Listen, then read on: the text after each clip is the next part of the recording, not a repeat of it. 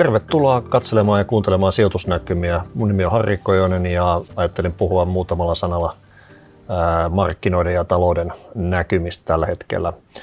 Syyskuuhan oli osakemarkkinoilla aika heikko kuukausi, oikeastaan ensimmäinen kuukausi tänä vuonna, jolloin on ollut heikkoutta. Muut kuukaudet on ollut varsin positiivisia ja lokakuu ei ollut siitä mikään poikkeus, eli syyskuun syyssateet jäi siinä vaiheessa taakse ainakin markkinoilla, ulkona sataa edelleen ihan riittävästi.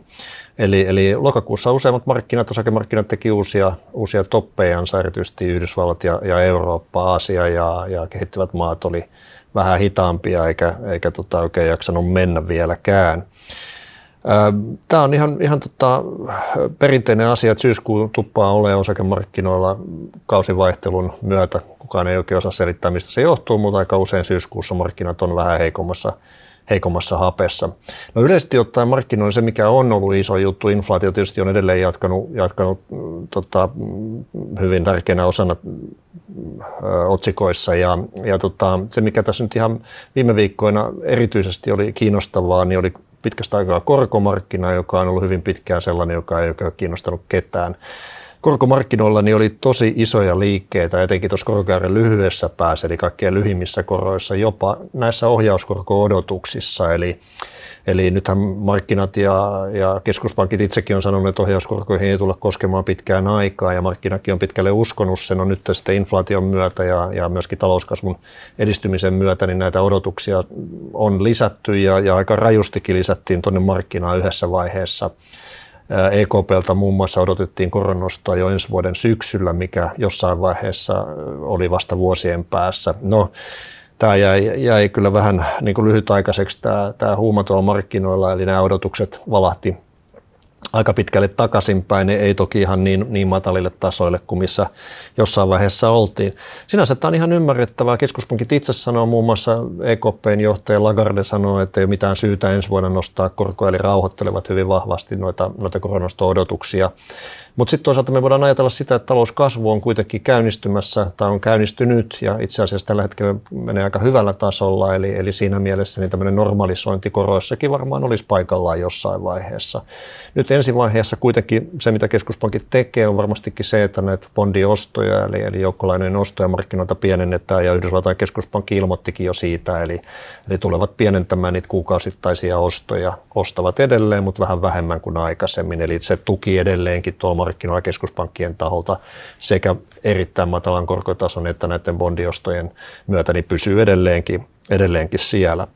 No Englannin keskuspankki, jota odotettiin koronostoa, ei nostanutkaan korkoja juuri näistä äsken mainitusta tekijöistä, eli keskuspankkirit varmaan haluaa edelleenkin pitää ne odotukset aika matalina ja, ja tota, varmaan eivät välttämättä ole hirveän harmissaan tästä, että inflaatio vähän on tässä noussut. Mä uskoisin näin, että he varmaan toivoo sitä, että inflaatio juurtus vähän paremmin, eli, eli että me päästäisiin semmoiselle normaalille inflaatiotasolle, jota nyt ollaan esimerkiksi tällä vuosikymmenellä, niin, niin tota, tai vuosituhannella pitäisi sanoa ehkä, ehkä koettu, eli, eli sanotaan siihen kahden prosentin hujakoille.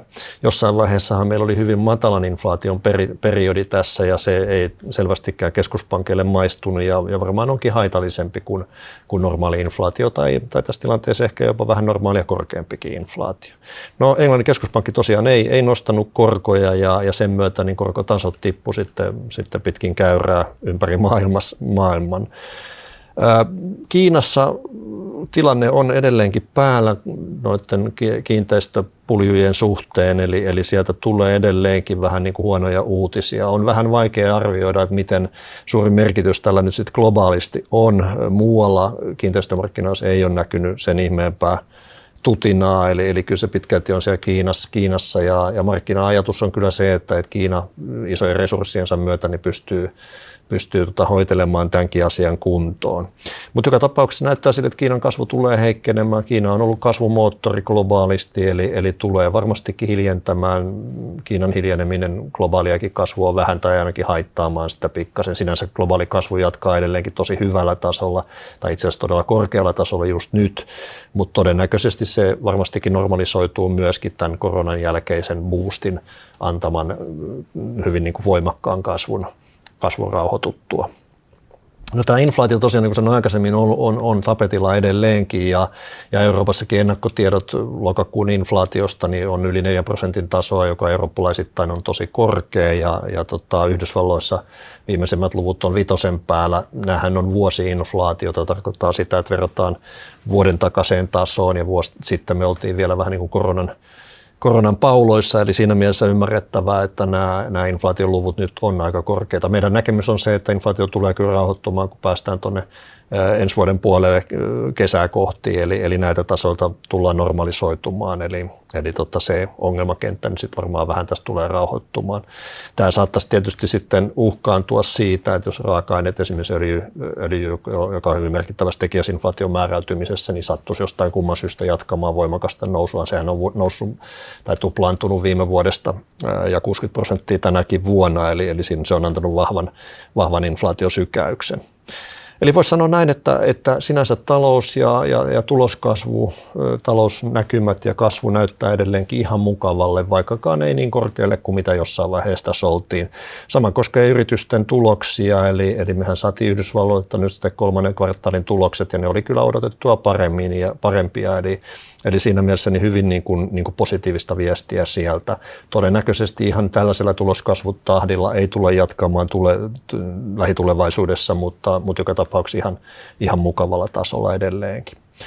No, miten äh, OP-varainhoidossa markkinanäkemys sitten tästä, tästä tota, muotoutuu, niin me edelleenkin jatketaan sitä osakkeiden ylipainoa, joka on vallinnut tuot loppukesästä asti, joka on ollut oikein hyvä, hyvä juttu tietysti osakkeiden tehdessä uusia, uusia all time haitansa ja, ja vastaavasti sitten jostain yli, ylipaino-osakkeessa pitää rahoittaa, eli koroissa ollaan alipainossa ja, ja edelleenkin korkomarkkinoiden sisällä jatketaan tätä korkoriskin alipainottamista, eli, eli omistetaan vähän lyhyempää, lyhyempiä bondeja keskimäärin kuin mitä, mitä ehkä normaalitilanteessa sitten olisi.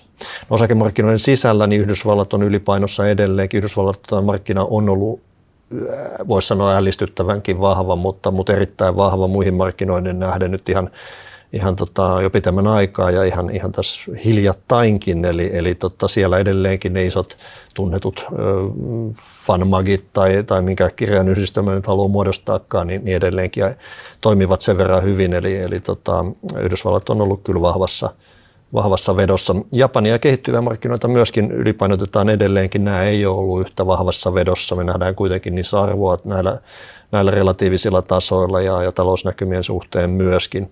Ja sitten vastaavasti alipainotetaan Suomea ja, ja Eurooppaa, joiden ei nyt sitten nähdä, nähdä menestyvän ihan yhtä hyvin kuin näiden, näiden tota edellä mainittujen.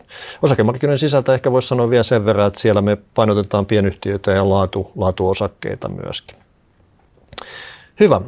Viimeiseksi mä haluaisin vielä muistuttaa siitä, että näistä talousasioista että tämä sijoitusnäkymät on melko lyhyt, eli ei kovin syvälle asioihin pystytä pureutumaan, mutta meiltä ilmestyi suoraan puhetta markkinoista podcasti tässä noin viikko sitten, joka on tunnin mittainen, eli siinä päästään aika paljon syvemmälle, joten, joten kannattaa sekin, sekin tota, kuunnella, jos, jos aikaa löytyy. Suoraan puhetta markkinoista löytyy muun muassa muun muassa tuota, tuolta äh, iPhonein äh, podcasti-osastolta, Transistorista ja, ja monesta muustakin paikasta.